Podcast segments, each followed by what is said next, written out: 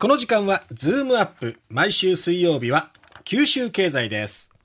長崎長崎県立大学教授でエコノミストの鳥丸聡さんです。鳥丸さんおはようございます。おはようございます。よろしくお願いします。よろしくお願いいたします。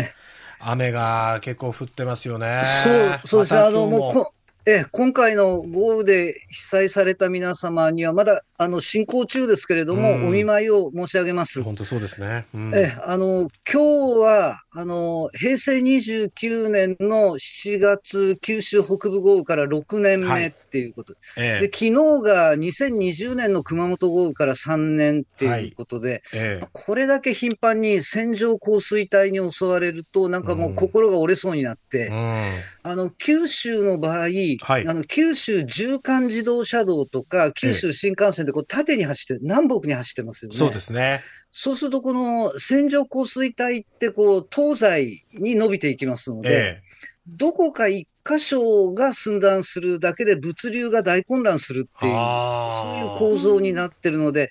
ちょっと経済面でもあの心配になってくるっていうところですね。あの、私もあの、床上1メートルっていうのを経験したのがちょうど30年前なんですけれども。床上が1メートルですか？床上1メートル。車は屋根まで浸かりましたけれども、あの目の前をどこかのお宅の家具とかお仏壇とかがこう流されていくっていう、もうあ昨日のことのように覚えてて、もう本当心が折れそうになるっていうお気持ちは、あの、とってもよくわかります。で、あの、3年前の熊本豪雨の時っていうのは、人吉がひどいことになったんですけど、はい、あの時は、あの、まあ、たまたまなんですけど、コロナ初年度だったんですよね。ですね。で、人吉っていうのは、宮崎県海老野市からすぐに応援に駆けつけるし、ええ、鹿児島県の伊佐市からもすぐに駆けつけられるんだけど、県境またぐなっていうことになってて、コロナ、ね、ボランティアが入れなかったんですよね。それが、あの、問題だったんですけども、今回の場合は、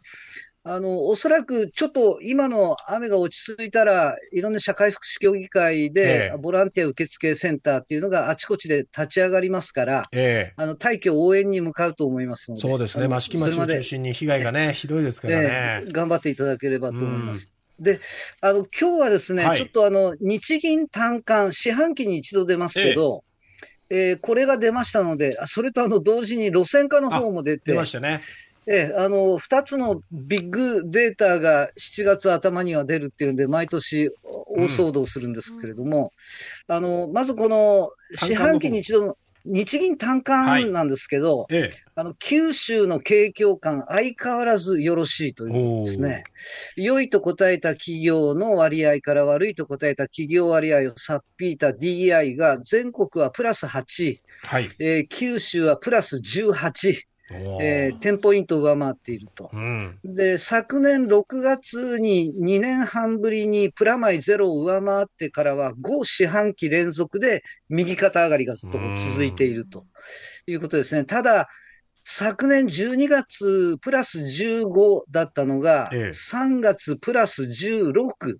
今回プラス18っていうのでですね、ええやっぱりあの上からこう圧力がかかってて、圧力っていうのは物価高の圧力と人手不足っていう二つの圧力ですよね。はい。ええ、ですから改善店舗っていうのはどうしてもこうなだらかにならざるを得ないと。いうことで、実際あの企業さんの9月の見通しを見ると、1ポイント下がるっていうふうに見通しているっていうことなので、はちょっと物価がもうちょっと下がって、人手不足がもうちょっと緩和されて、ついでに賃上げももう一息 なんとか頑張らないと、うん、今以上の景況感の上昇っていうのは、なかなか期待しにくくなるんじゃないかなっていう感じですね。なるほど。で、ブロック別に全国の日銀支店が発表している単価結果見ると、ええ、まあ、九州のプラス18突出して、まあ、高いわけですよね。はい。で、これはもう移動制限が解除されてから、観光客が国内客、インバウンドともにまあ増えてきたと、うん、で、それに関連する業種ももういっぱいいっぱいの状況だと。はい、それに加えて、九州の場合、熊本の TSMC の進出効果が乗っかっていますので、ええ、さらに良いっていうことですよね。なるほどですね。あの、ブロック別に見ると、はい、DI が2桁に達しているのは、九州のプラス18以外に、四国地方がプラス11、中国地方がプラス10っていうことで、2桁言っているのはこの3地域、九州、四国、中国。あの景況感は典型的なあの夏型ではなくて冬型の気圧配置同様の成功到底スタイル。になっているっていうことですね。うん、で、今回のこの単価見てて、ええ、あお面白い、面白いっていうか、あの、興味深かったのが2つあって、熊本の景況感と大分の景況感なんですね。はい、あの、熊本の DI ってプラス19で九州平均上回ってるんですけど、ええ、誰もが考えるのが、電子部品産業が全体リードしているだろうっていうのと、うん、あの、温泉観光地ですから、宿泊飲食サービス業っていった観光関連が牽引しているだろうと思うんですが、はいええ、この2つとも DI はプラマイゼロなんですよ。あらじゃあ何が？要するに、うん、あのあ、いいのはですね、あの、輸送用機械、あの、ホンダのオートバイの工場ありあったりあ、あと自動車の部品工場あったりっていうのと、はい、あとは食料品関連産業がいいっていうことなんですね。なるほど。この熊本の今、電子部品が絶好調の中、設備投資がいいっていうことで、ええ、あの決して生産水準が高いっていうわけじゃないっていうことですよね。それともう一つ、熊本の観光関係がプラマイゼロっていうのは、これはもうどっかがあの、設備投資関係で忙しくなると、そっちに人で食われてしまうので、うん、全体の人手不足感っていうのは変わっていませんから、はい、どっかは伸びきれないっていう状況が典型的に現れている、ゼロサムの状況ですね。なるほど。もう一つ、あの、大分県なんですけど、はい、九州7県で一番 DI が高いのは熊本の19ではなくて、大分県のプラス20、ね、何が押し上げたんですか？これ大分県の場合は、あの、やっぱり観光関連産業ですよね。温泉県ですので、はい、で、大分の場合も人手不足ですけど、熊本ほど電子部品関連の設備投資が活発ではありませんから、うん、逆に人手でなんとか賄うことができるっていうことですね。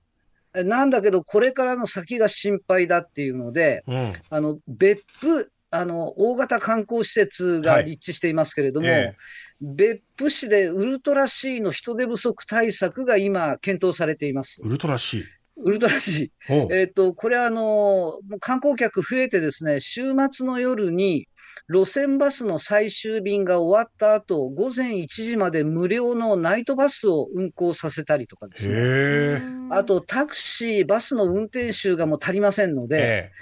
移住促進給付金というのを検討中で、えー、あのドライバーの方が移住してくれたら1世帯当たり100万円、えー、それに12歳以下のお子さんがいたら1人につきさらに100万円を加算するっていうですね。これ大きいですよね。大きいですよね。そういったのを今検討中ということらしいです。まあ、総じて今の九州の景気って全国をリードする形ですので、えーはいあの、こんな経験今まで九州したことがないと。